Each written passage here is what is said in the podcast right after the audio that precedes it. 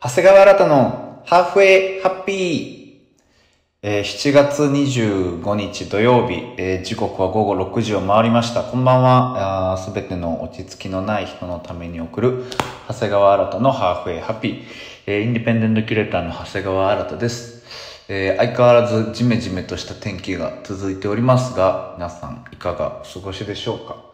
えーなんかこう、これで第何回目ですかね ?7?8? ぐらいになるんですけど、えー相変わらず慣れません。はい。で、ドキドキしながら、こう、だいたい始まる1時間ぐらい前からそわそわしてしまうんですけど、えー今日はですね、あのー最近、近況何話そうかと考えてたんですけど、月曜日に、えっ、と、なんか1年ぐらいかけてようやく完成したカタログがありまして、それがうちにドンと届いたんですよね。えー去年、去年去年か去年ですね。去年の秋に、えー富山のギャラリー無料さんっていうところで、えー、ステイチューンドっていう展覧会を、えーやったんですけど、あのーそれのカタログが、あーようやく、えー、展覧会終わってから半年以上経て、えーできまして、えーまあ、作ってる時はもうがむしゃらだったんですけど、いざ手に届くとですね、こう、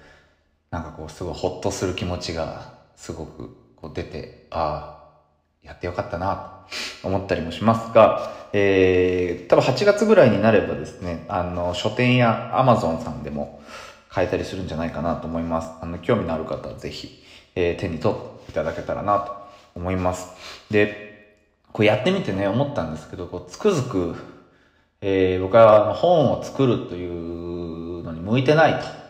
こういうことをすごい痛感するんですよね。で、何かというと、えー、結構に忍耐力とかは自分で言うのもあれなんですけど、それなりのある方だと思うんですけど、とにかく、その、は一旦入り込むと、多分、なんだろう、こう、本読む時の癖なのか何なのかわかんないんですけど、どんどん誤色を見つけれなくなっていくんですよね。で、別にこう僕に限らないよ、そんなのみんなだよってなると、いう声もあるかと思うんですが、あの、そういう同志の方々、またなんかこう、過去にやったひどい誤色を自慢する会とか、やりたいと思いますが、あの、本当に誤色がね、えー見つけれなくなっていくんですね。で、いざこう、手に取ってですね、本が完成した、やったと思って、ページをペラってめくったら、なんか3秒後ぐらいに見つけたりするんですよね。えーこれ何なんだろうあの、つまり、見るっていうのが、こう、すごいバリエーションがどうもあるようだっていうことにですね、えーこう、嫌をなく気づかされる、気づかされるというか思い知らされるんですよね。えーなかなか、あの、こういう体験っていうのは貴重だなと思いながら、こう、普段はやっぱり、特になんだろう、あの、本とか僕読むの好きなので、あの、次から次へと気になる本、気になる本って読んでいくんですけど、果たしてちゃんと読めてるのかなとか、えーいうことになんかこう、だんだん疑心暗鬼になってきたりとか。でもかといって、えー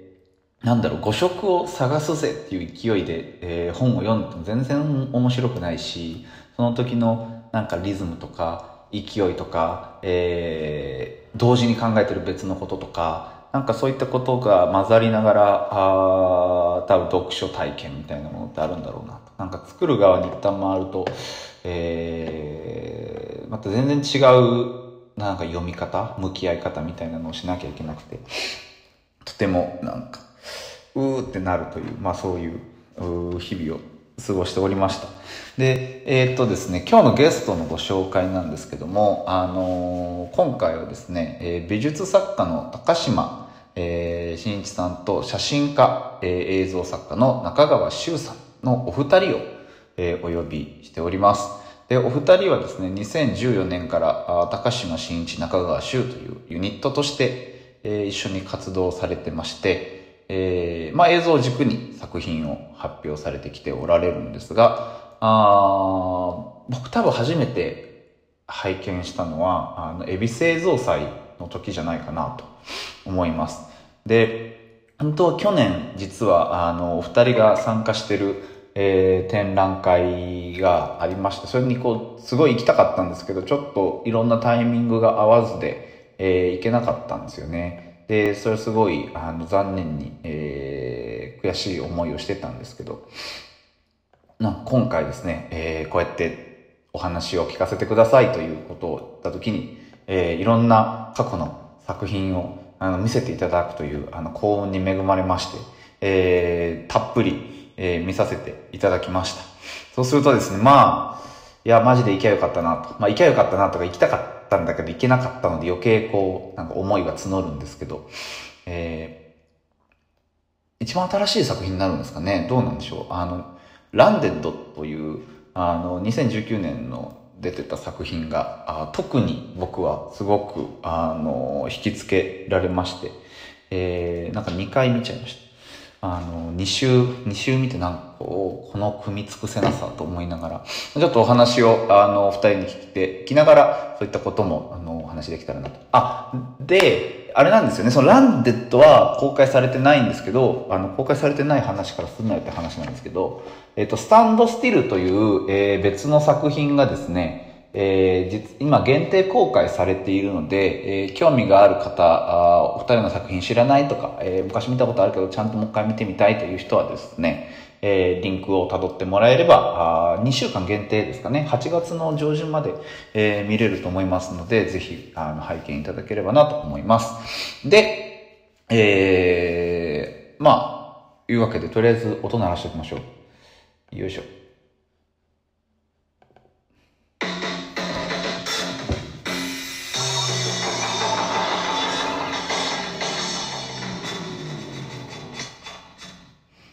はい。えーい意外と鳴らすタイミング難しい。ね。あのーアーティストインタビューっていうとですね、こうユニットの場合、あの、一緒に質問をさせていただくという機会が多いかなと思うんですけど、あの、今回はですね、あのー一人ずつ、えー連絡電話をかけてみて、えー行くというスタイルに、えーしようかなと思っています。で、えー順番としては最初に中川さんにおつなぎして、えーそれから高島さんにインタビューするとおーいう風になっております。というわけで、えー早速かけてみたいと思います。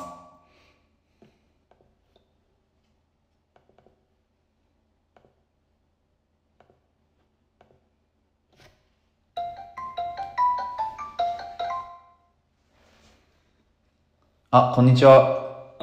こんにちは。お疲れ様です。聞こえますか声。はい、聞こえます。あ、はい、よろしくお願いします。中、中川さんですよね。はい、 よはい。よろしくお願いします。ろしくお願いします。あのー、いきなりなんですけど、結構、あの、ひ引き込み線という展覧会というか大きなプロジェクトがおさあって、定期的にされてて、で、その中の、まあ一番新しいやつの、えー記録集、カタログって言っていいんですかね。記録集。カタログと少しちょっと変わっあの今までは結構カタログと論あのそのこれ前のお店はあの展覧会とその書籍が日本ば日本柱であってでその書籍の方がカタログ含めてたんですけど今回カタログでは結構ちょっと。というよりは記録集というよりはちょっと論論考をうんうん中心としたテーマをちょっと固めたものなんですけど、はい。それなんか、はい、お、大詰めだというふうに聞いておりまして。 あの、さあ、大詰めという理解で良いでしょうか。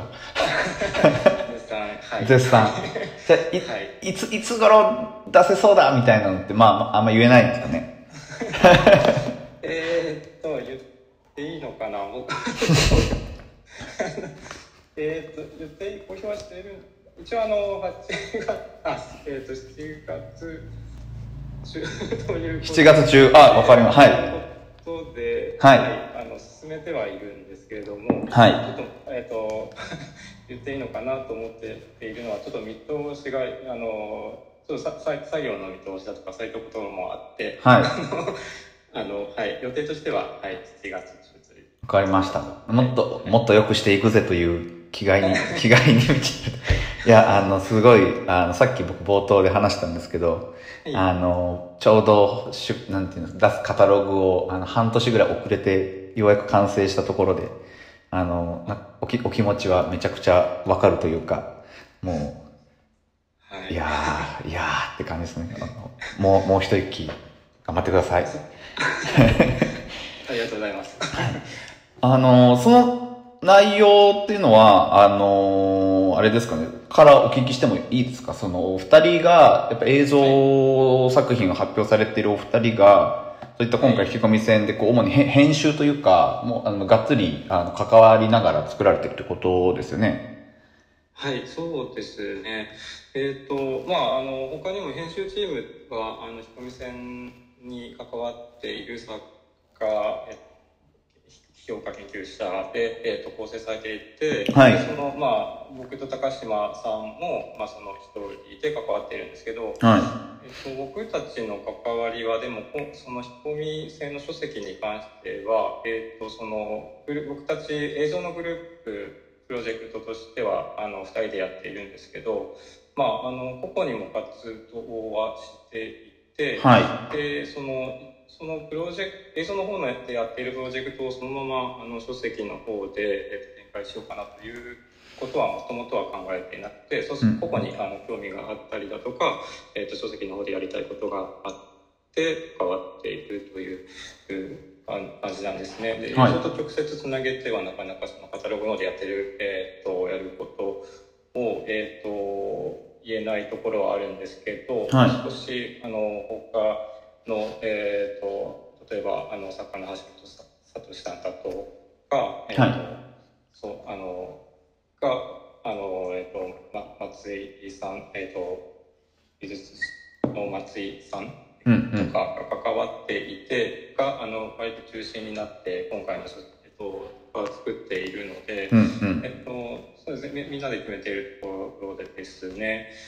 で、あの、その中で、はいあのそうだな、あの、えっと、そうですね、お店の書籍の話ですね。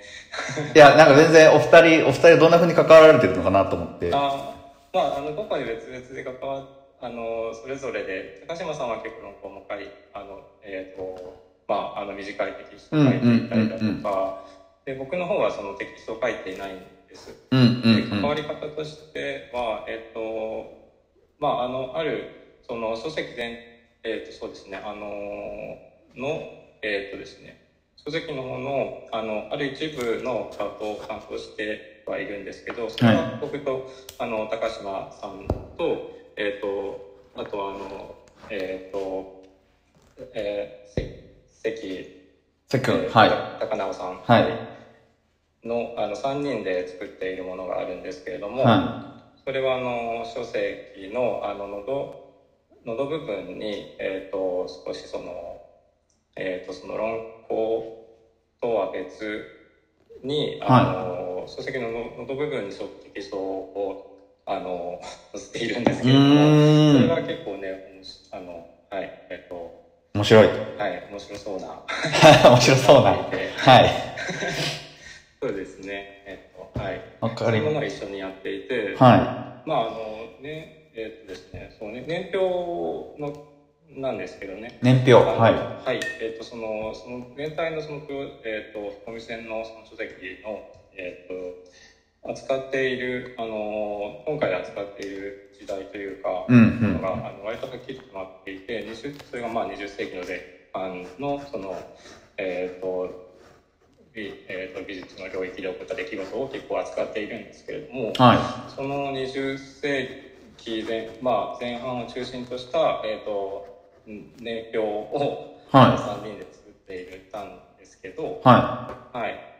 でそうですねそのあの えーえーとその年表にはあの、うん まあじゃあのまあ普通のその年表ってえっ、と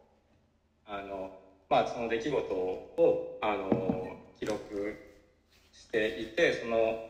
年表っていうそのあるこう時間軸の中にその出来事を配列していくというかうんう並んべていくような、あのとしてあると思うんでい。すそけうどですね。はい。えっ、と、今、あの、作っ、ちょっと試みているのが、うんその、えっ、と、な、その時代の中になくなったものを集めていて、な、なくなったもの。はい。はい。いろいろと、あのーえーっと、な、あのー、出資年表って言ってるんですけど、はいあの、ナッシングタイムラインとか言ってるんですけど、はい。えーっと、出資はなんか失うの失に、死は歴史の死です。ああ、失神。へえ、はい。はい。出資年表みたいな。うん、うん。ね、そうなんですね。で、それは、あの、まあ、あの、何かなくなったものを記述していて、それをこう、年表の中にこう落とし込んでいって、うん、うん、うん。そうそういう、やっぱりそういう、なんか例を出した方がいいですよね。いや、だ、 だ大丈夫ですよ、そんな。そうですか。なんかそう、そういう、はい、あごめんなさい。そういう、ね、あの、失ったものを、はい。えー集めた、あの、年表を作って、うん、うん、うん。なるほど。ありがとうございます。いや、なんか、それを聞いたのは、実は僕、ちらっとだけ見せてもらってて、関君から。あ、はい、はい。あの、で、あの、ちょうどそのスタンドスティールっていうそのお二人の作,、作品の、た多分、エビス映像祭出されてたのがスタンドスティールですかね。はい、そうです。そうですよね。なんか、あの、チャプターに分かれてるじゃないですか。第一章、チャプター1、チャプター2って。で、その時に、その、おー300万年前の今日、みたいなタ、タイトルって言ったらいいんですかね。その、あの、テキストが少し出たりししてはいいるから、なんかこう、つながりがあるというか、つながりというか、その問題意識というか関心に、はいそういったすごい大きな時間軸の中での、なんかそういった、あのー、まあ、失われていってしまったものになるのか、あのー、本来語られているのと違う、あの、ものであるとか、そういったところを見ていきたいっていう、なんだろう、はい。気持ちが、ずっと前からあるのかなと思って、すいません、前振りが長すぎましたね、僕の。それが聞きたかったんですよ。いや、ちょっと、あの、かなり、 すごい本題がいきなり来た感じが。あ、そうなんですかあ、すいませいん。やあえっと、本題というか、その、あの、そうですね、あの、一応そういう意識は、あの、初めはちょっとね、はい今まであの、あの、年表がその喉の部分になるのは面白いなと思った、あの、それぐらいの気持ちで、うんうんあの、まあそういう、えっと、はい、そのチチームの中でそういう声があったので、うんそれで、まあ、あの、それを担当しようかなってなって始めたんですけど、やってみているうちに、はえ映像と結構関係あるなって、うんうんうんまあ、映像ってと特なんか特殊なあの僕たちがやっている映像とい。うん。これは結構関係することだなと思って結構ハマっちゃったんですけど、はああ。い、そこは確かにありますね。うん、うん、うん、うん、うん。なんかその、はい、さまあ、スタンドスティールもそうだし、特にまあさっき僕話した通り、ランデットがすごいはい、気に、気に、 気に入るっていうか、なんか、なんかずっと見ちゃってて、あのーずっ、特にランデットの方は、あのー慣れないんですよね。いさっき僕あの、誤色を見つけられない辛いっていう話をしてたんですけど、あの、編集する時とかに、こうだんだん慣れて、あるいはなんか、こう、単純化したりとか読み飛ばしてもこう読めてしまうじゃないですか。はい、テキスト文章とか多分今5色潰すの多分なんか地獄を見てられるのかなとか想像しながら喋ってるんですけど あのおお二人のその映像作品見てるとそのまあカメラがこう通常とは違う動きをされるじゃないですかで、あの、まあ、見てても全然なんだろう、その、あ、まあ、こういうことなのねっていうか、そのや、やってる方法論的なことは、あるタイミングでわかるんですけど、でもその出てるイメージ自体は、一向に2周見ても最後になれなくて、なんか、これって結構すごいことだな。最初だんだんこう、突飛な方法論だったりとかが導入導入されても、観客というか見る側は、こう、ちょっとずつ、ああ、その世界のルールみたいなものになんか馴染んでいくみたいなところがある気がするんですけど、どれだけ前衛的なものであっても、結構、あの、まあ、僕の個人の鑑賞体験としては、もう最後までなんか変だってなりながらあの見終えたので、すごい面白いが面白かったんですよね。はもしななんていうかあの映ってるものは結構特殊なものが特殊というかあんまりこうその生活の中に紛れているものではないものが多うんうん分ランデブーの場合は映ってると思うんですい。うよんね、うん。まああのみ見ないことはないものもちろん見見見ないことはないもので、わうんあの見ては何かがなんとなくわかるのだと思うけども、うんうんあのまあそれをこうえっ、とまあなんていうんですかね道のな中に落ちたまああのちょっとはみみみたいだとか、うん。うんうんうん。まあでもある時にはあの見過ごしてしまうみたいなうんうんうんこういうそういったものかなうんうみたいな気がするんですけど、んうんでもミナレンそう結構多分そのあたりのことって、あの気になっているところがあうんうんうんって、あの例えば 僕僕個人的にその街のあの、まあ、普通にこう電車とかなってあの新宿とかそういった人がすごい多い最近は少ないですけど多いところを歩いてる歩いたりとか電車のお台とかして人が溢れているその時に、はいあのあえー、とこの人の顔だけあのでもこんだけ人がいたら2度3度って合ってる可能性あるじゃないですか。ああ、そうですね。うんうんうん。確かに同じルートだと。は そうですよね。だから、試しに、あの、実験として、誰か、あの、一人にこの人の顔は絶対覚えてる。次見たらこの人は二度会ったと分かるだい。ろう。みたいなああ、へえ。はい。ことを試してみるはいはがあるんですけど、い。はい。これね、結構、やっぱりこう、多分ご宿と似たようなことが起きてるんだと思うんですけど、はい。よりもな、ぜ無理なんですよ、やっぱり。 あの、生あ活なんかそれとはまた違う意識になっちゃう、まあ、生活っていうあの普段のルーティンがあったりするし、はいその2回見たっていう経験がないというかあ。ああ。思うの知り合いだと分かるそうですね。知り合いじゃなくてあの知り合いじゃない人であの覚えておこうと思ってもできうなんいことは何だろうとかうんうんうんうんうんそういったことだって、はい、なるほど。なんかそ、その今のお話って、こんはいその方法論、映像撮る時の方法論で、こう、一回違う動きというか、カメラ自体の、にはい何か力を加えてこう変化させる後に、戻すじゃないですか。はいはいはいそれ、そういう、その、その、はいそれと今のなんかお話って、どっかで繋がってくるんですかね。なんか、うん、そそうですねあの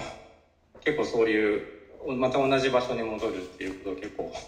映像の中でやるうんけうんうれど、んうん。で初めのそのシーン、まあ、ワンショットの中で、えー、と初めに映ってるものと最後に映ってるものが同じうんうんうん。でもその間には、えー、と一瞬違うものが映るうんうんうん。ことを繰り返しやってはいて、うんうんえーっと、そう、あの、結構もん、そうなんですね。要するに多分、えーっと、対象がおな、なんかその、なんですかね、えーっと、僕、え映画とかじゃないものを作ってると思うんですけど、はでも映画の理論というかそういったものでモンタージュとかそのプレショフ効果みたいはないはいものがあると思うんですけど、うんまあその場合はあのカットを切っていてそのカカットを切っているけども対象の同一性を保つとか何らかのその同一性を保つみたいな、はあの工夫がその映像の中にあると思うんですけい。ども、うん多分僕らのさあのその映像でやっている方法論としては、うんうんえー、とショットの同一性はなあかろうじてあの一瞬その分からなくはなるけどシうんうんョットはワンショットなのかなってはい分かるというか、はだからその何かしたその、えー、と映像の同一性は保っていつつつあのその,、はい、その対その対象の同一性をこう見失ってしまったりだとか、い。うんうんうん。うん、なんかた、えっ、と、ショあその、しまあその多分モンタージュとかの場合はなんかショットの連続性はないけど、対象の連続性があるみたいうんな、うん。そういうような違う。いがあって、うんうんってうんうん。いう、はい、なんか、そうですね。うん、うん、うん、うん。大大丈夫ですかなな自分で言って納得いってない系ですかごめんなさい、僕、あの、結構喋りながら考えるタイプで、いやあまりこうんう、まとまらないんですね。いやまといやまとまんないですよだい 大体まとまった風に見せかける技術がうまいかどうかだけの話なんだけどでね、例えばっかいっぱい出てきて脱線するあでも例え例えばっていうとはいはいはいお願いします例えばなんかあの、さっきの、あの、えっ、と、その、街の中の人っていう実験は、うんあの、結構あの、最近こう、ね、あのテレビ番組で見たんですけど、は見見当たり捜査っていう、あの、捜査、見当たり捜査官っていうのがいて、い見わ見渡り捜査官見当たり見当たり、うんうんは外れ当たりの当たりなんです。はいはい見見は見るっていう。いはなんかあの、いやこれ、その人はその僕がやってる実験をちゃんとこう遂行できてるというか、あの、忘れないってことですかはい、忘れないというか、へなんだろう、あの、まあ、指名手配犯、はい、え。はいはいは指い。名手配犯って、あの、いて、まあ、逃走中の犯人がいて、はいあとまあ、街中に紛れてはいるわけですよね。その人をこう探す捜査特別な捜査官がいるらしいんですね。うんうんうん。でうでそんの人はあの、まあ、その街の中からその犯人の、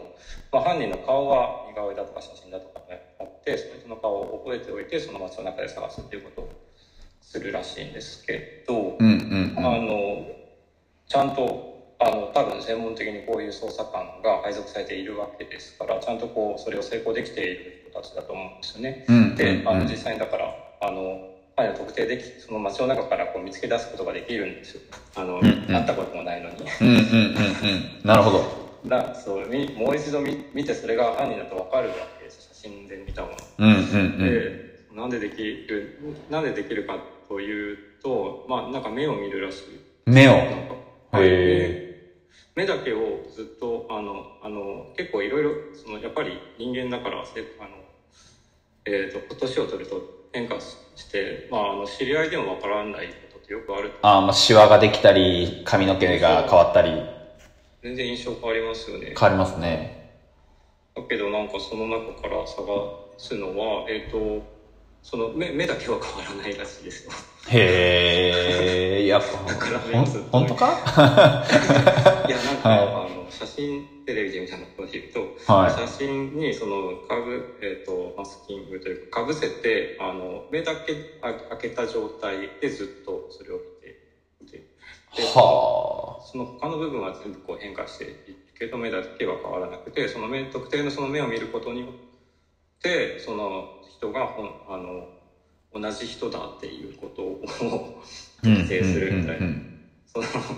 その他のこところが全部変わって色いてもうんうんう目んう立んて毛が変わっていなければこの人は同じ人だって分かるっていうのはなんかちょっと不思議な感じは、うん。そうですよね通。常通常のことで言えばなんか10のうち9が全部変わっていても1が当てたらこの人だっていうのって結構変な感じだと思うそうですよね。そういうなんかことうはん普通にでも、うんまあなんかすすごいあの気になっていたり、あの例えばなんかその捜査官の例で言うと逆にこうに似顔絵捜査官っていう人もいると思う似顔絵でその犯人特定するって人いると思うんですけどはいはいはなんか多分いやまあそれはちょっともしかしたら違う証拠が違うのかもしれないですけどその特会っていない人でもその人その人が犯人だっていうことを特定するためになんかと複数のあの人に対からその犯人を見た人に聞いてその似顔絵を描いていくとしますよね。あのうんうんそのえなんであそのそれぞれ会っていないのにその人があの犯人かって分かるのはその目撃者がそうそうこれを見た見ててそれと似てるからってことだと思うんですけども、い。うんうんう。なんなんかそのそうかこれはちょっと違う話かもしれない。いや、行っちゃいましょう、最後まで。話を続けると、はいあのえー、と複数その複数の人にから目撃に者に聞いて、はいあの似顔絵をそれぞれ描いてもらって、えー、とだからその似顔絵同士が合っていたらこの人は犯人だろうみたいな、うんうんそのうん。似顔絵同士が似ているっていう 似顔絵同士がに多分そのケースとしては似顔絵同士が似てなかったらこの人が犯人かどうかわからないけど、うん似顔絵同士が似ていることによってこの人が犯人かどうかわかるみたいな、うんうん。似顔絵と似顔絵を照らし合わせてそれによってその人を特定するみたいなうんうんうん。例えばそういったことってなんかあると思う はいはい。この人の特定ごめんなさい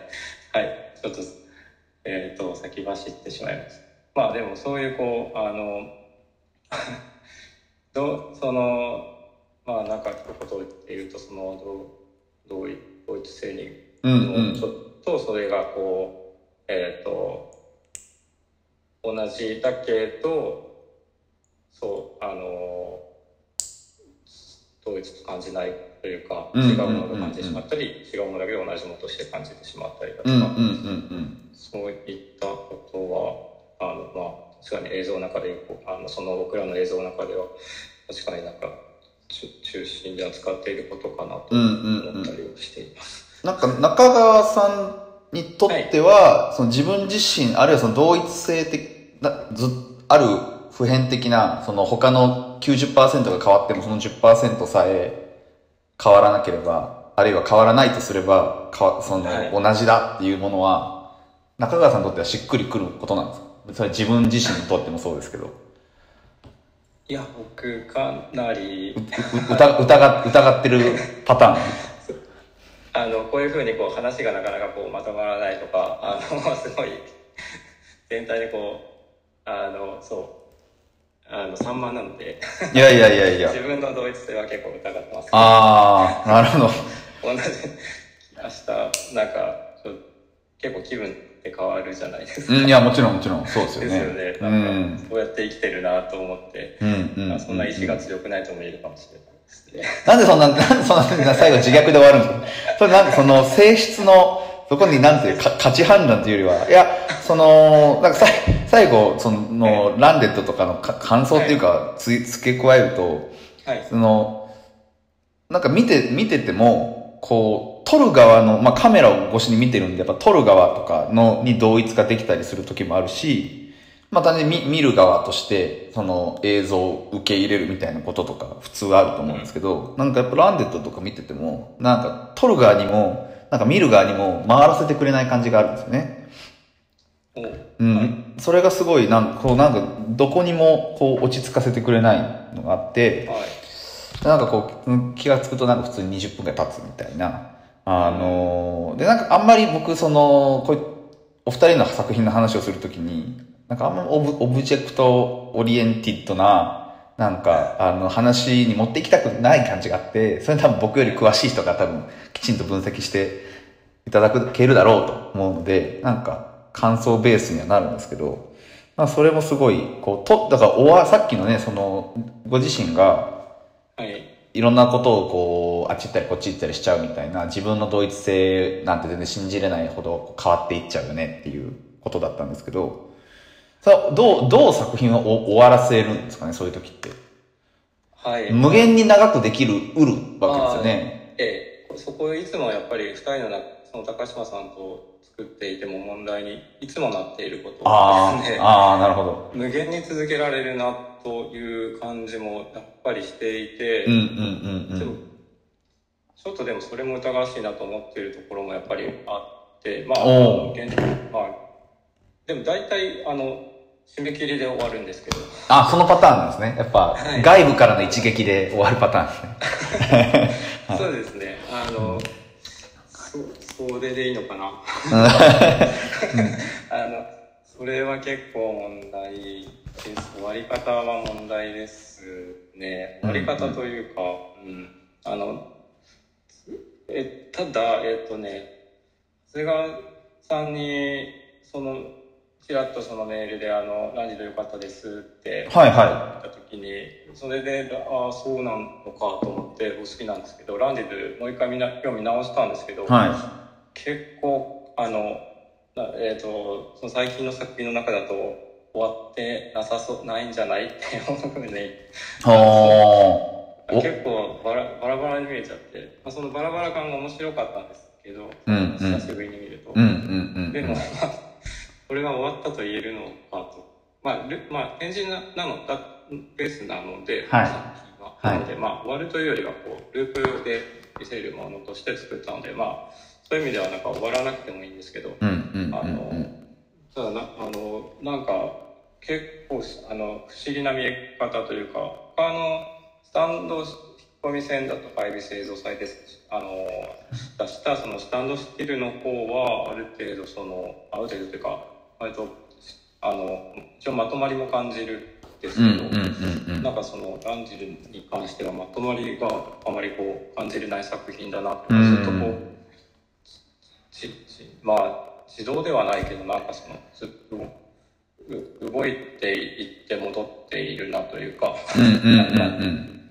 それがまあ循環になっているのかどうかというところがちょっと疑わしくも見えたりとかしてなるほどということは感じましたね。なるほど。いやなんかそう、スタンドスティールの方がより、なんだろう、すごいなんか雑な喋り方になりますけど、はい。カメラへの可逆性みたいなのがすごい僕にとって前に出てきてて、はいなんか単純にこう、本来影に隠れてる、その、あってはいけない存在であるカメラを、とりあえずガッてやって、こう、動画像、画面を動かすっていうのより、ランデットの方が、なんかそういう、もうその、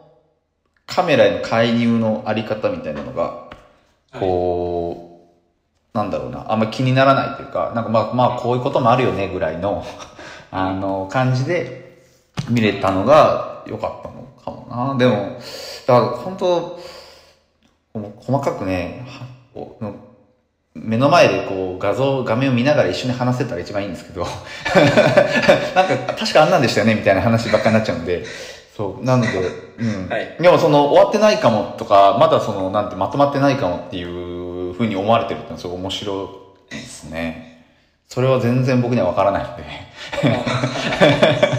あうのんはい結構そういうものが主観的なものかもしれないです。あの、うん、えっと、ラン、え、僕らよくあの、その作品作った時に、あの、すぐなんかこう、キャキャッチフレーズというか、はあの、つ、あの、つけるんですけど、はいえっと、その、ランジルの場合は、なんか、ちょうど土木映画っていうことまんまじゃないですか。 はい。土木映 画。はいい。や、まんま、そうですよね。はい。はい。いや、いいんですよ。かっこいい。かっこいい。僕土木好き ですよ。は結構そのそうですねあの工学的な要素は確かにあのまあそうそういったこうあのインスピレーションなんですけど工学とかい。うんうんうんあるうのん。で、まあそのずえっ、と なんかじゅあの、まあ、そうえっ、とひ人をまあ人をほったらかしても、まあ、そのさっきこうと瀬川さんが言われてたようななんかあのそのどっち一僕もそのどっちえっ、とあまりこうカメラを介してそのこちら側とあちら側っていう分けるような作り方にならない方がいいなと思って、うんうんうん。そういう意味では意味ではなんかある程度あのそのそのこまあ工学っていうかそういったものってあのそのほっといても自動で動いているといううんうんか、うんあのもうちょっとそのあの、はい、そういったこうえーっと境界線みたいなものをはっきり二分二つに分けるような効果はないと思うんですけど、うんまうんあ、そういったものとしてカメラを使えたらいいいいなというあの、はい、のは思っていたのでう。ん。はで、はい、そうはい、そういった、あ、なんか、はい、あると嬉しいなと思いましい。ありがとうございます。すみません。なんか、いや、慣れないですね。大丈夫。僕も全く、これ7回か8回目なんですけど、ほんと慣れなくて。た。でし、かも、あのーラジオなんで、そろそろ終わらないといけないっていう、このみ短さがまた、あのーそう、短いんですよ。これやっぱラジオ、やっぱね、芸能人ってすごいんですよ。やっぱり。すごいですね。芸能人は本当すごい。だって多分10秒とかそういう枠で戦ってる人たちがね、すごいなと、と思います。すいません。あの、すごい面白いお話を聞けて、あ、そうですか。はいわかりました高島さんに、あ、の、次つないで、はい、はい。お願いしたいと思います。はい、ありがとうございます。はい。はい。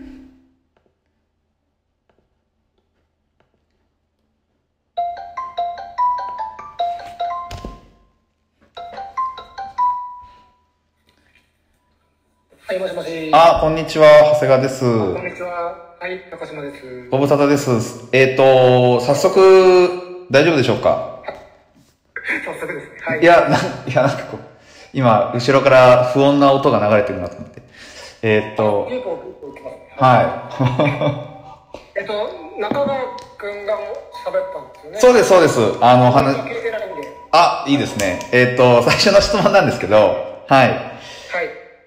今、引き込み線の、あのーはいカタログが大詰めだっていうのは、合ってますかそうで す。はい。はい、合ってあの、今日もやってました。はい、あ、本当ですか。なんか、ちちな、ちなみに、いつ頃出せるみたいなの言えるんですかあちょっと、ちょっと、ち ょっと。えっと今週に出す予定です。あ、わかりました。はい。あれ、ちょっと何日か遅れちゃうかもしうんうん。いや、はれない。は、いいですね。はい。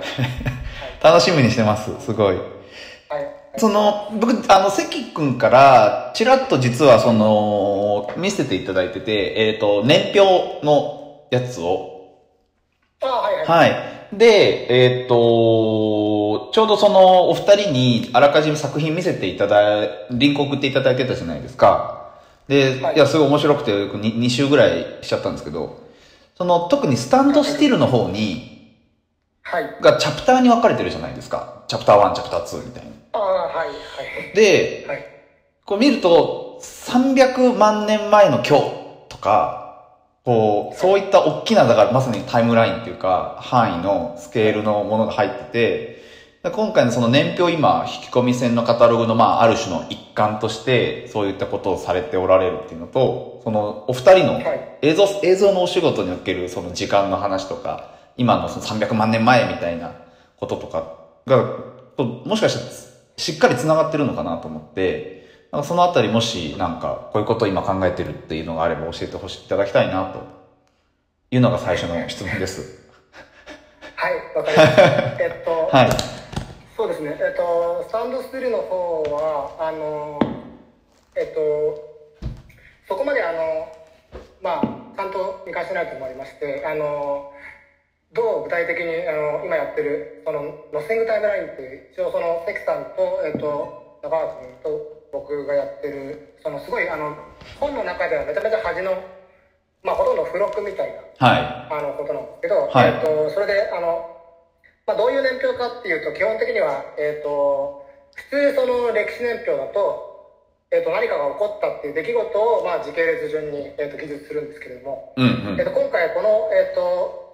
コミセンの本は、えっと、今までと違ってその割と独自の特集を持った、えっと、一つの本にしようとしていてテーマはいを持ったそのテーマが、えっと、政治の展覧会、うんうんうえん。っと世界大戦と前衛芸術っていうそのおー要するに20世紀前半の、はいえっと、芸術と政治の関係みたいなことを扱った本なんですねざっくり言うと。なるほど、なるほど。でだからその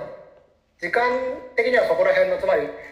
まあ、45年とか50年ぐらいまでの、えっとまあ、特に、えっと、今回の場合はちょっと西洋に限ってですうんうんうんうんあののその、まあ、つまりいわゆるワバンギャルドの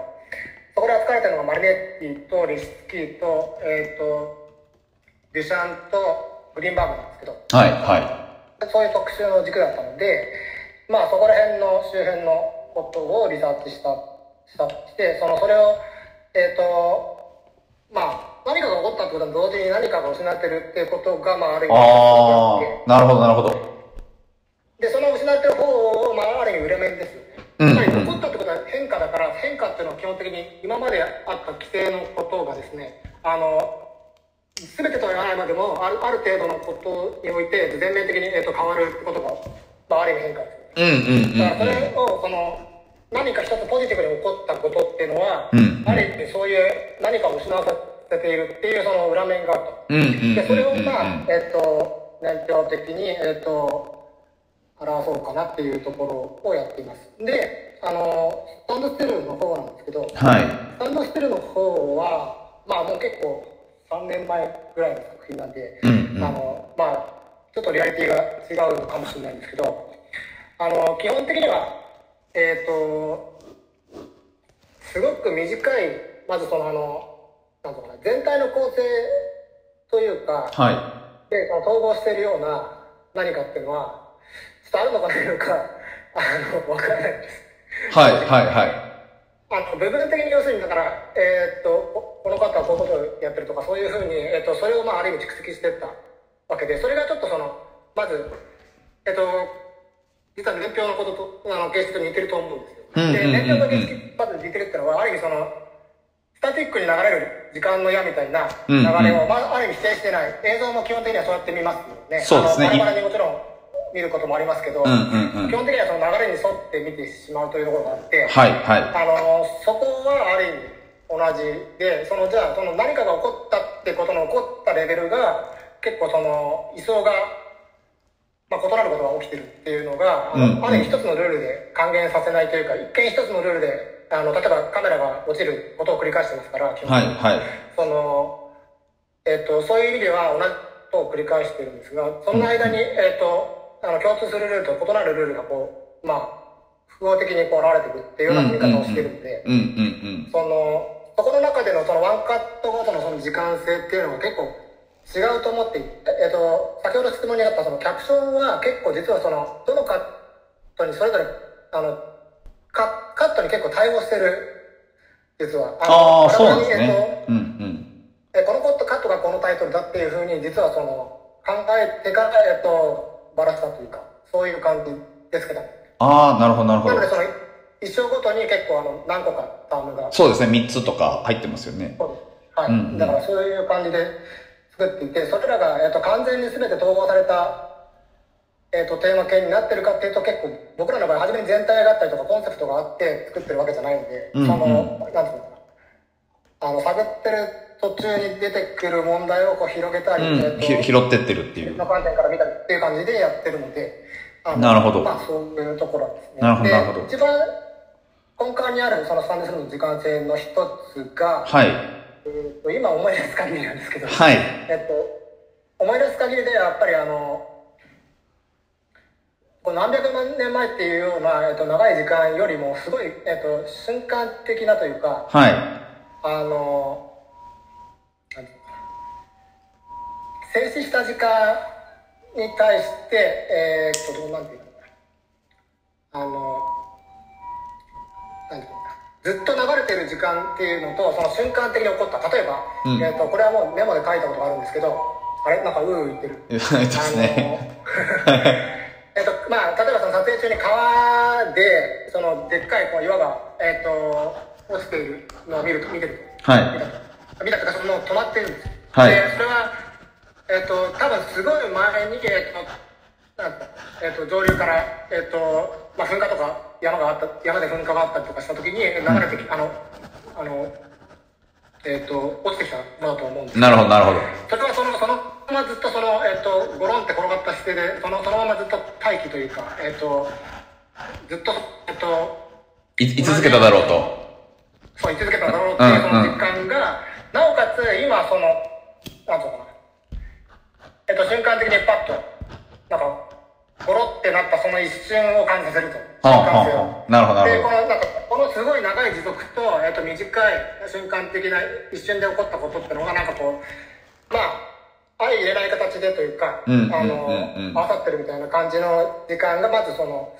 ちょっと一個、えっと他にも複数時間のあの、えっとモチーフがあったと思うんですけど、はいえっとまあ、そういうことが多分一個ポイントになってると思うんですねど。なるほど、なってるいほうど。のは、えっと、そもそも落ちるってことをやカメラを落とすっていうことをやった時にそあのその前のさ前の作品ぐらいであの初めて、えっと、僕らは、えっと、カメラを、えっと、物理的に落下させたんですけどはい、はいそ。のこのきっかけは、まあ、落ちた柿を見た時落ちた落ちて柿る。柿を、はい。あの落ちて潰れてる柿があった。はその時にそれはあの普通だったらえっ、と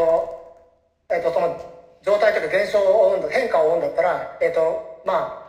木になってる柿があってそれがべちゃっと落ちるっていうのを取りますよねい。はい、はい、はい。はい。でもそれはもうすでに落ちているそのすでに落ちているものをあの、まあ、ある意味カメラが事後的に模倣するじゃあ代わりカメラが代わりに落ちる落ちて柿があのそれ映され映し出されたら初めは映ってなかった柿が映し出されたらその柿が落ちたように見えるのかはあ、なるほど。うん、うん、うん。っていうのが結構ええっ、と前半っていうかちょっと最近は違うテーマ系で、えっと考えてるんですけどえっ、とまあ一個そういう、えっと方法論とそのテーマ系がこうセットになったものあるものがあって、うん、うん、うんま。あそこから、えっと派生している感じでなんかそれ、それで言うと、あ、いいですか一瞬だけ。はいその、カメラを戻しますよね、毎回。それは、そうですどういう、あはい。の特にスタンドスルーはまさにはあのいやありがとうござい ます。い。はい。スタンドスルーは逆にですねあの出来事を打ち消す出来事みたいなあー、なるほど。あの、つまりワンカットがか必ず、えっ、と、必ずじゃないですか、大体は、えっ、と、ある A って地点があってう、ん。変化があるんだけど、もう一回同じ A ってところに戻るっうん、うん、うん、うん。そうですよてね。いうのがかなりグルーとしてあって、そうすると、なんつうのかな、その間にあった出来事っていうのは、もうないんだけど、あの、ある意味、あんたが見た時にしかないみたいうん、うん、うな。そのん、うん。つまり停止にも、まあ、スタンドスルーって停止ですから、その、あまあ、行き詰まりってこと、あの、意味もありますけど、行き詰まりっていう。うん、うん、うん、そうう基ん。本的にその、世界がまあ、静静止してる、停止してると。うん、うん、で、なんかたまに何かのきっかけで、実は動き出すというような、まあ、イメージなんです。うん。あー、なるほど、なるほど。うん、うん、あの基本的に、えっと、ずっと時間が持続して流れてるんじゃなくて、はいなんか時たま時間がこう生まれるみたいなそういはうあ。感じ、うんうんなんかそのすごい恣意的に時間が生まれるみたいうんうんうんうん な、なんかぐぐ偶然に時間が生まれるみうたいんうんな。うん感じの、えーっと、あの、フォーマットなので、その、結構ワンカットが、えーっと、初めの A ってとこにもう一回 A ダッシュとして戻るっていうところが、あの、カットがほとんど、うん。なるほど、なるほど。っていうことですね。うんうんうんうん。なるほまあ、ど。そそれの間にあるのがさっき言った滝の落ちるみたいな、そういう謎になる。うーん。なるほど。だから、あとその、だから、つまり結構、デジャブ的な感覚が、割とそのスタンプは、あの、ベースにあるんです。さっき見たあれは、今見てるこれだけど、本当にこれかみたいな。うんうんうんうん。だからそういうのが、えっと、あの、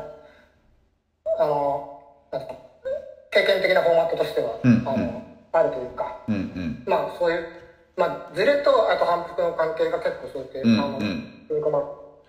ものだと思います。なんかででだと高島あそれとそれとあどうぞそれぐらいですあれかはいはい。あ、えっと、高島さん自身は、その、まさはいど、同一性っていうんですかね、あれとこれは、こうショットの中では同じ、一つのショットがそれが同一だと、その、保証しているけど、あのーまあ、本当にそう、なんだろう、同一性みたいなものがゆ揺らぎうるっていうことをはい、高島さん自身は、その、まあ、ご自身の同一性も含めて、なんかど、どんなふうにと、と、ど、どんなふうに取られ、取られてるんですかね。ご自身の同一性ってすごいですよ。なかなか聞かないですよね。いや、なんか結構そこ、そこ結構疑いを持ってたりするのかなと思って、つまり、なあーなんだろう、カメラなんか撮る側、撮る側として、はあの普通やっぱりカメラってひ一人的な一人っていうか誰かの目線的なものを代行してるとこあるんですようんうんうんうんどんなにその客観的な目線でも、い。はい、はでい。も実はあのそうじゃなか僕らの場合結構そうじゃなかったんですつまりいつの間にかカメラと持ってる側が移り変わったりするああ、そうなんです特にね。うん特にスタンドするのはだからそうそうしないとできだからだから二人必要なんですけどなるほど、なるほど、なる ほど。ああ、面白いですね。っていうそういうあのだからその実は運動してる主体が一つとは限らないっていうその一つの運動の中になるほど、なるほど。まあそれはともかくえっ、と僕はあのまあ個人的には僕双子なんですいや、おー、面白いですね。 はあのそれはどうでもいいい。どうでもいいんですかはい。ああんまり安易に結びつけてはいけないってことですね。 そうそうああんまりそういうはい個人的なエピソード好きじゃないんでなるほどなるほどでだからそれはどうでもいいんですけど、まあはそれともえっ、となぜそのなんていうのかな同一性って言った時に僕は一番そのシンプルに不思議だなと思うことは、い。はい。その私の同一性って話で言うと、はい。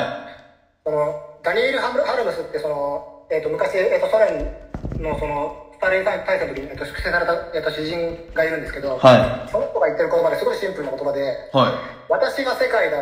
世界は私ではない」っていうテーゼなんですはあ、はあ、はあ、はあ、はい。私は世界だ世界は私では私ではないっていうのはすごい矛盾じゃないですかそうですね。イコールじゃないです私はね。世界なのになんで世界は私じゃないんだっていう、うんうんうん。でもこれなんか真理だなと思ったんです真理って言い方あんまりあれだけど、なんかこれ腑に落ちたわけです腑に落ちねるって。いううかんうん。そう。なんつうのかな。この、私は世界だ、だから世界も、世界は私であるっては言えないっていうところが、うんうんうんうんでも、私はあくまで世界なんですよね。うんうんで、この時に世界うっていうのが分裂してる気がするんですね。んなるほど、それをなるほど。主体と客体って言ったりするけど、でもそうじゃねえだろって話があって、うんうんうんうんそのやっぱりその私は世界だっていう世界と、ニューアから世界は私じゃないっていうところがこう、拮抗してるというか、まあ、矛盾してる感じっていうのが、まあ、えっと、ベーシックには僕の中ではあって、うんあの、あ、うんこうんあこれだなって思ったんです。うんう割んと。うんでもこれをあみんなか思ってるのかなみたいな、わかんないんですけど、その、で、もう一個気になってることとしては、その、えっと、つまりその、本当は世界は私なのに、世界は私じゃないんでしょ。うんうんだからそうする と、どっかで妥協してるわけですね、人は。ああ、なるほど。なるほど。そう捉えるんですねあ。の、うんブルヒトって人が「転換の書」って本の中で、はいワインの例を出して、はい妥協について書いている、ほう、はい。でどういうことかっていうと普通人はワインを水増しして飲むことを妥協だっていうなるほど。は私はワインと水を別々に分けて飲むでこれあ。は分かるようで分かんない日々ですよねうん。なんつまか、り結果同じじゃねって話なんですけどそうんうんうんのうんワインを水増しで飲むこと飲む妥協性ではなくワインと水を別々に分けて飲む妥協性っていうのがあったんですだからうん僕はそのその日で言うと、私は世界だっていうことと世界は私でないっていうのをその同時並列的に考えてもらうっていうか、うんあの、うんうんうんそれをちょっと混ぜこじにしないで、えっと見れないかなみたいなところがあるんですねなるほど、なるほど。で、つまり、私は世界だっていうことには、つまり私はつあの、ある意味その、これが全体なんです。今、うんい今私が知ってる世界うんうんうんが、私が世界の限界なんですよね、ビトゲンシュタイン的に言うと。うんうん。なんですけど、でも一方で絶対世界は私に還元できない。うんこの世界っていう本当に私うと世界に分離するんだけど、うん。で、そこの、あの、ズレっていうのは、まあ、もちろんこの2つの二分で考えてもいいんですけど、あの、ある意味、ワインと水をみたいに、あの、うんうんこの私が世界だっていう時の感覚と、うん。あ世界はやっぱり私じゃないっていう時の感覚っていうのは結構別個にある気がしてて、スタンドすれば割とそれを、なんか、生き生きできてる気がする。なるほど、なるほど。ななんか違う言い方になるかもしれないですけど、僕最初見た時の感想の一つに、なんかこう、このカメラっていうかカメラ越しに、まあカメラの、がこう、か可逆性というか攻撃されることで、こう、カメラの存在っていうのが、まあフィクション、本当は見せてはいけないカメラの存在っていうのをすごい示唆されるわけですけど、まあとは、とはいえ、見てても、あの、それを、み見てる映像を撮る側の立場からも、あるいは普通に見る側の立場からも、あの、どっちにも入れ、いさせてくれない感じがすごいあったんですよね。なんかそれはすごい、あのそうだ、どこにも、だから結局、本当なんだろう、一番なんか、紋切り型の表現で申し訳ないんですけど、中宙吊りにされるっていうことを、まあ、もろにされた感じがあって、で、まあだからもう、最後はだからその、もの、映ってるものにしがみつくしかないっていうか、あの、そういう感じがあったんいでや、すでよもね。それは嬉しいです。うんその、うんなんでしょうかね。映ってるものに対して、ってやっぱしがみついてるものだと思うんですよ。うんうんイメーうんうんうジんがなんか、それは僕もリアリティとそう思ってて、うん。なんていうのかな。結構割と、なんていうのかな。触ってないから別にさ、その、持ってるように感じないけど、でも見るってことは結構そ、それによって、えっと、ある意味、その、その、そいつが属してる世界にしがみついてるっていうのが、まあ、なんていうのかな。このある対象が対象だって分かったときに、うんこのコップがコップだって分かったときに、それをある意味、その、なんていうのかな。それを軸っていうか、それを起点っていうか、それをに捕まって、それにしがみつくことによって、その、世界全部がついてくるみたいな。うんうんうんうん。いや、なんかすごいわかわかりますわかります。うん。はいそれが結構特にスタンドスリーだとその問題が強いで、うんうんそれは割と外見的に言ったのが次の作品ぐらいなんですけあーど、だからそのそれをだからその遠近法で考えると基本的に遠近法ってその見る私見る主体とその焦点巨焦点がありますよね、はいはいがそれがある意味同一直線上につながってるそれがこう貫通してると、うんうんうんそ。の直あの空間的な貫通性が、えっと、巨焦点をつまりそれをあの無限に閉じてるってことが、えっと、分かるわけですけどそそのつまり自分この私とその直線上につながってるその対象、うんその中心にある対象うん。の線が、えっと、世界っていう一つの一と閉じたその巨焦点が中あの巨焦点であることですねつまりそうんうんうのん無限であること、うん。うん無限に無限円であることうん。っていうのがあると思うんですけど、なんかこの構図をこそ、なんていうのかな、ある意味、なんていうのかな、こう、なんか活性化させると同時に批判したいみたいな。うーん。ところがなるほど、なるつほどまり。世界は私ではないっていう側から批判したいというか、私は世界だっていうのはやっぱり遠近法的な、えっと、巨匠点、この無限性と私のこの固有性をこう繋いでるものが、どっかしら直接的に繋いでるものがあるぞっていう、その、そういうのしがみつきの媒介として対象がオブジェクうトんだうんうんこの目の前にあるって感じなんでうんすうけど、ん。だからそこを、まあ、この直線上ってことと、多分あともう一個、その、ロッシングダイムラインとかでやってるように、その時間っていう軸、別の軸、空間的な軸じゃなくて、時間的な軸っていうのがあって、はいそのまあ、その折り重なりにについて、ちょっと総合的にあんまり言えませんけど、 いやいや、全然全然。やりたいなと。あやややってる感あ、なるほだど。と思いますなんかその、あのー、あ、全然全然全然、あのー、話し続けてください。あの、ラ、ランデットって、のほ、僕、ランデットがすごい好きで、えっ、ー、と、いや、本当スプラウト行けなかったことが悔やまれるっていう感じなんですけど、うんきちんとなんか見たかったなと思って。あの、ランデットだと映像はどこでこ、もいいと思う同じだよねどこでもいいいと思うやいや、あ、そ、そういう立場の、あれなんですね。いや、わかりました。あと、なんだっけ何をとしたんだっけあ、そうそう。いえっやと、同じじゃないです同じじゃないですけど、ハードによって違います出力によって違いますけど、はいまあでもそんなにそんなにいや、全然そんな、あれです。まざあ、ランデッドは、えっと、展示の方がいいかも。 そんな、そんななんかこう、あの、あの、がっつり、あの現地取ったぜみたいなことじゃないから大丈夫ですよ。 あのふわ、ふわっとしてください。いや、あの、ぼ僕はすごいふわっと喋ってるんで、あの、雑ですいません。その、さっき可逆性っていうか、カメラをすごいこう、まあ、可視化さ、カメラの存在を浮かび上がりさせるために、スタンドスティールはかなりこう、ガッてやって、まあ、戻すってしてるんですけど、なんでかもう少しなんかこう、なんだろう、物理法則的な、その、まあ、こういう、こういう風にまあ、た動いたりもするよね、みたいな感じで、で、まあ、また戻してっていうことをやってるから、僕はそれなんかその、なんか自然さと、でもそれがそれ異様なイメージが出来上がるっていうことに、あの、まあ、な、慣れなさですよ。なんか僕がすごいランデット好きなのは、最後まで見ても一向になれない。つまり方法論は最初の1、2回でわかるわけですけど、 はいはいはい。一向にそのルールが自分の体に適用されないっていうのが、あの、すごい面白かったんですけど、あーななんでと実は中川君がさっき見直したら、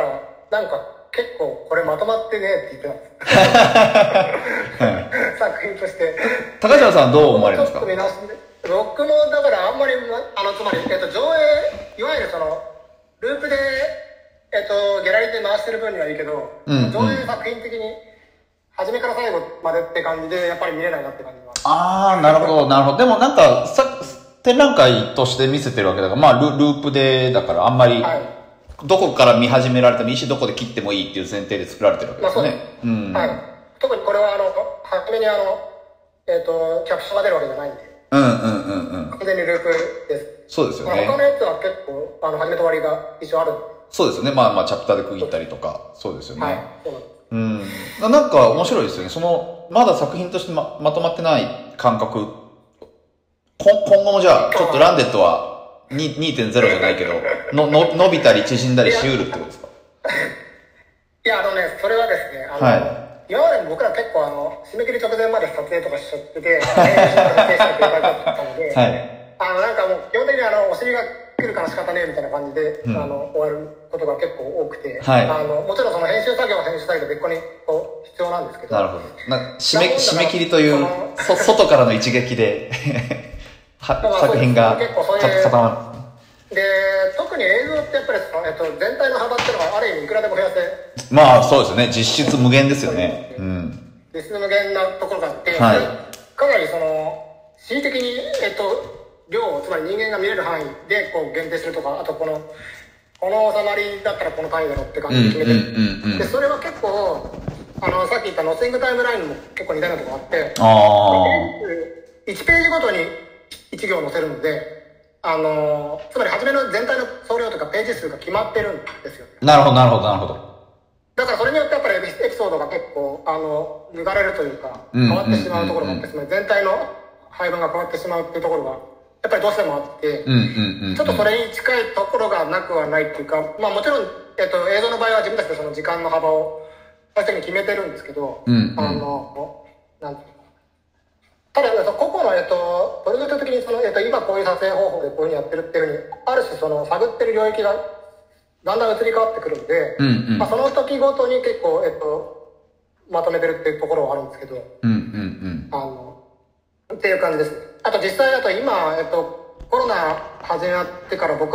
との科学撮影に行ってないから、えっと、全然会ってないと言ってましたよ止まってるね。んで、そうです。あの、一回あの、引っ込みさんの打ち合わせで会ったぐらいで、うんうん。あの、個別に会ってるわけでもないので、うんあの、ほぼ、あの、まあ、ちょっとその、撮影を、撮影というかその制作を、そういう意味ではストップするので、うんまうあ、んちょうどいいかなと思って。あの、というのは結構その、なんかやっぱり、スタンドステージ一応僕一回見直したんですけど、最近あの、あの、公開するときに。はいは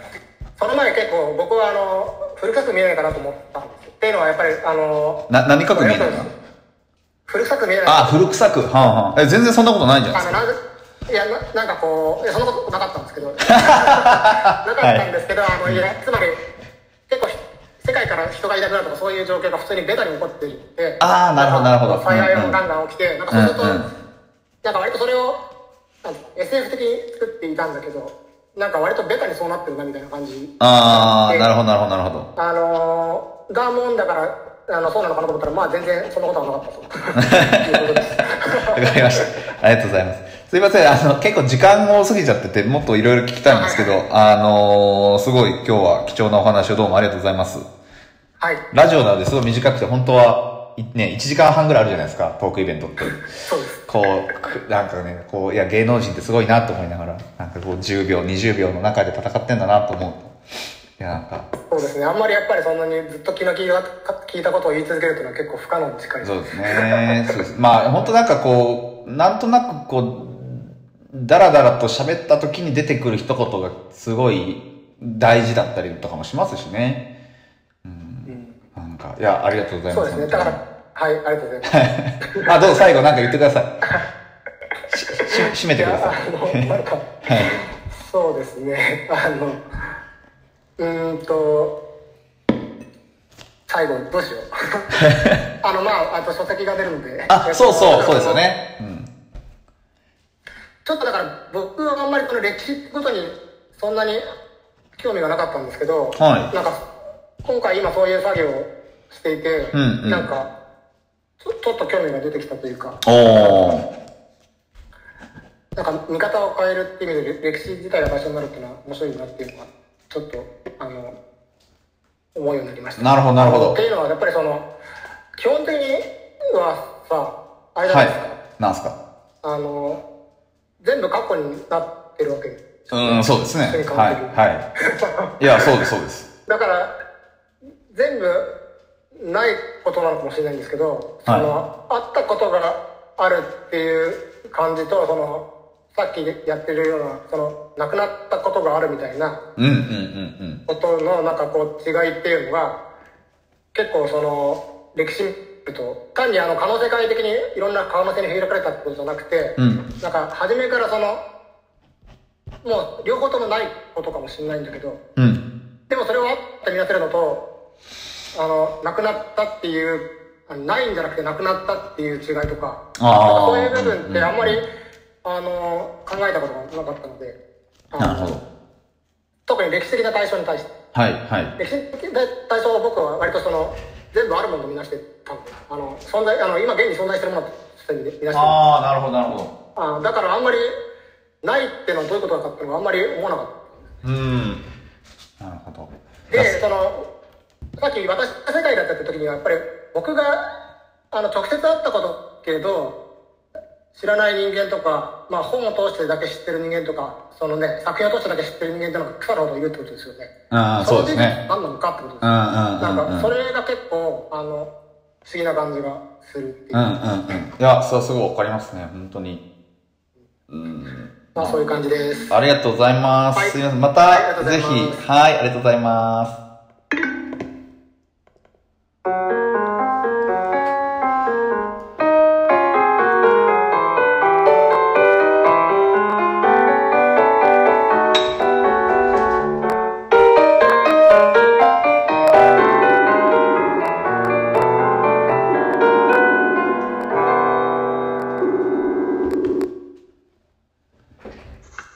お疲れ様です。もしもしはい、あ、お疲れ様です。どうもどうも、どうですかいや、今、外か歩いてます。 うん、せやね。全然でも音はクリアっす。あ、そううん。あ、です。応援に行く。なるほど。えっ、ー、と、一人目いいですかいいですよ。えっ、ー、と、加藤匠さん、はい。 1984年はい。 12月12日。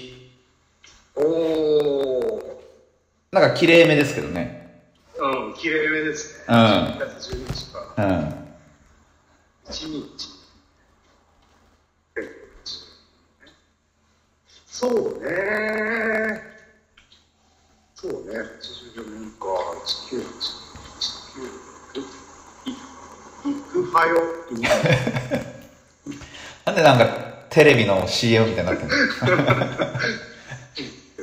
12、12日か。うん。そうね、あのーなんだろうな、まあまあ、空気判定だったりと、まあ、偶数だから、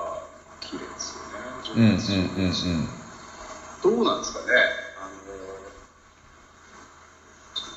いや、ちょっと、その、いろいろね、あなんかこう、引き算とか足し算したいっていう引き算とか足し算。そうそううそうそれをねちょっとねこう考えてたんですんけど、うんちょっと引き算足し算の余地がない綺麗さですそうね、1212ですもんね。でも12月ってどうなんですかねだからその12月12日じゃないですかうん。うんうんうん。 10なんつうのかなその12が2つ並んでるわそうね。うん。けどっちに引っ張られてるのかなって感じがしますはあなるほど。そうそうそうそうどっちのなんか例えばなんつうのかなえっとどっちの12が繰り返されてるのかなって感じはちょっとしますそれなんか、あれ、なんていうのやっぱ月からっていう風な発想にはならないんや。必ずしもそうではないと。うん、12日、どうなんだろうな。ではそこはね、ちょっとあんま、いまいち分かってないんだけど、うん週の12は、週なのかなっていう感じだよね。だってさ、あの、あれなんですよ。えっと、国によっては、ああ逆から書いたりする。ああ、まあそうね。そうっすよね。うん。そうなんだよな。確かどっちの、まあだから、むしろ、まあ、そういう話で言えば、その、12と12はこう、ある種均衡しちゃってるっても、っていうふうにも捉えられに。る。うんうんうんバうん。ランスしちゃってて、だからこう同じ大きさで、うん、だからそこが、まあそうだね、だから繰り返せばいいってわけでもないのかもしれないです。いや、でもどうだろう。綺麗、綺麗だけど、うん。例えばもうちょっとこう、図形みたいな感じで考えると、うん。同じ大きさだから、これあはあ。ちょっとね、感じましそこに1984の方は響いてこない。特にやっぱた。 1、 1984年はね、えっとね、ちょっと近すぎるんですよね、俺とね。ああ、大和田くんとね。うん。そうそうそうそう近すぎるしやっぱりそうね1920かうんそうねな何があったんだろうなんかちょっと歴史的にディズニーランドとかあディズニーランドディズニーランド開館選挙東京、うん、だったんじゃないかな。うんいやなんか1984ってやっぱベタだけど、やっぱジョージ・オーウェルの小説そうですがねバンって出てくるから、あ、まあ村上春樹でもいいんだけど。そうそうとうんか、。バンヘイレンあ、バンヘイレンね。アルバムがありうますん。けどだからちょっと生まれる1年前なんであんまりこうわかんないわかんないなるほたど。だちょっと狭間っぽい時間なんだね84年っていうのはなんかこう80年代なんかまあまあまあまあ、そうですね。調べてうん。まあでもなんか綺麗だけどなんかその繰り返しの そうねだからどっちが引っ張ってるのか気になるなるほど。わかりました。じゃあもう一人、えー締めましょう。えーっと、ラジオネーム神様。はい神すごい神様からついに連絡が来ましたよ、はいえーラジオいつも楽しく拝聴しています初めに誕生日判定という企画が始まると聞いた時は、えー誕生日判定とはどんなものだろうと恐る恐る楽しみにしていたのですが実際に聞いてみてもやっぱりわからなくて初回の判定中の数分間はただただこれは一体何なんだとびっくりしていたのを覚えていますでも、だんだん癖になってきて、いつも緩い雰囲気に笑わせていただいているのですが、はい判定の中で、これはすごく綺麗だね、とかいうのを聞いていると、むずむずと自分も判定してほしくなってしまいました。判定を、判定お願いできますかはいえーラジオネーム神神様です。はい。1988年、はい10月31日。なるほどはい。だからそうさっきとの対比で言うとあれですよね、まあ、80 88年の繰り返しとで10月31日だうかん。ら、なんだろうなうーんまあだから晩春って感じです晩秋そうね。そうだよね。 11月入るとっていうかこれ不思議で秋ってさうん。あのあれじゃないですかこう10月で1回終わって11月でもう1回蘇生するみたいなイメージほうはい。ほうほうほう。だってそうそうじゃん11月5日とかは多分秋だけど10月30日31日ぐらいであの終わる一回終わった感じがあるなるほど、なるほど。ででしかもなんか31日がどっちかわかんないじゃないですか。例えば7月31日が春とか、8月31日ああ、30か31かね、わかんないですよね。うんうんうわかんないじゃないですん。かだから、その、すごい、あれなんですよね。あの、こう、だから今俺、だからやっぱ3 10月って31日までっていうふうに思ったんあーですけど、なんかある種のこう30日でも31日でも、あの、いいんですよ。あの、秋のね。だからうんうんうん秋の終わりっていうのうんは。うでんうん。だからその、なんていうのかな、こう、その中でも31日ってのはこう、くぼみっていうのかなはあ、スポットになってあるる。かないか分かんないっていう意味でも晩秋っていうこの秋が一回終わって11月に一回始まるっていう意味でもこうなんかくぼんでる感じっていうはあ、くぼんでる感じ。そういうは感じはありますあ、なるほど。ただ1988年はまあなんか独特の綺麗さっていうか、なんか88年整ってるよね。えーまままとまってる、うん。でもね、88年の場合はさっきの12月12日と比較すると、うん。なんていうのかな、1988の場合は、もうちょっと分解できる感じだかあら同じ力で同じ大きさのものがあ、なるほんだど。けど、だけどパーツ2つぐらい、なるほど、なるほど。そういう感じかな、5プラス8と5プラス8があの2つくっついてる状態なので、うん、うん、うん、うん。まあ、1212もそうなんだけど、8たす4と8たす4がくっついてるんだけど、うん。なんかでいも、88はなんかね、分解可能性を感じる。なるほど。だから、結構ちょっと、はい、そこはあんまり悪いでしょうし、なるほど。ただその落ち込んでるっていう、この、なんていうの、なんなんなんなんていうのくぼんでる感じ地球の地表がないかな地平、地平うん、地地平平。みたいな、あれなんかそ、ないらしいよ、あれ。そうそうないらしい。うんうんそうそうそう、ないらしいっていう、うんうん計算も出てる。うん。でもまあ、イメージとしてはこう無限、無限小、収束収束していうん、うる、ん、うん、うん。そういう感じがちょっとあります。わかりましかた。なり魅力的なんじゃないでしょうかあ、魅力的。いい判定出ました。ありがとうございます。はい。ではまた、あの、次回はいちょっと次回ね、えっ、と、どうするか、あの、日程を調整中なんですけど、またおいおいよろしくお願いしますはい OK で。すはい、ではでは。ははいい、ありがとう。はい。はい、というわけで、えー最近、えー時間オーバーが当たり前になってきており、えー気を引き締め直さねばならないと思うこの頃であります。えー次回なんですけれども、えーとと、普通に考えるとですね、普通に考えるとって何でしょう ?8 月8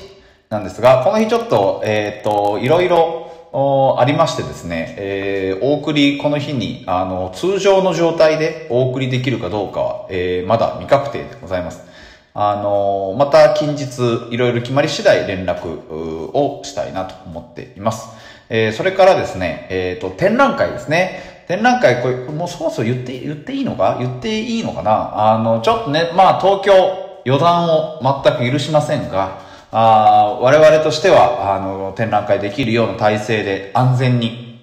えー展覧会鑑賞いただけるようなあの体制をですね、えー作っております。えーフライヤーとかも入稿しました。なので、えー8月末ですね、えー、曽根豊、あー石器時代最後の夜、えー、曽根さんの、えーほぼ約10年ぶりの東京での個展、えー今、絶賛準備中ですので、えー楽しみにしておいてください。とあーいうことでですね、えっ、と、あ、あとそうそう。ちょっと待ってくださいね。これだ。最後言わなきゃいけないことがありまして、えっ、と、大和田社の誕生日判定ですね、本当いろんな方から、えーご応募相次いでおりましてありがたいのですが、実は徐々に、えーここ最近投稿が少なくなってきておりですね、えー大和田さんに判定されたいという方、絶賛大大大募集中です。えーメールアドレスは、halfwayhappy.radio.gmail.com まで、えーラジオ配信の番組紹介欄、ギャラリー R5 の公式ツイッター、並びに Facebook にもアドレスを公開していますので、皆さんからのメールをお待ちしております。というわけでですね、お別れの時間に、えーをだいぶ過ぎてしまいましたけれども、あーまたあー次回のですね、えー放送をお待ちください。えー長谷川新のハーフウェイハッピーでした。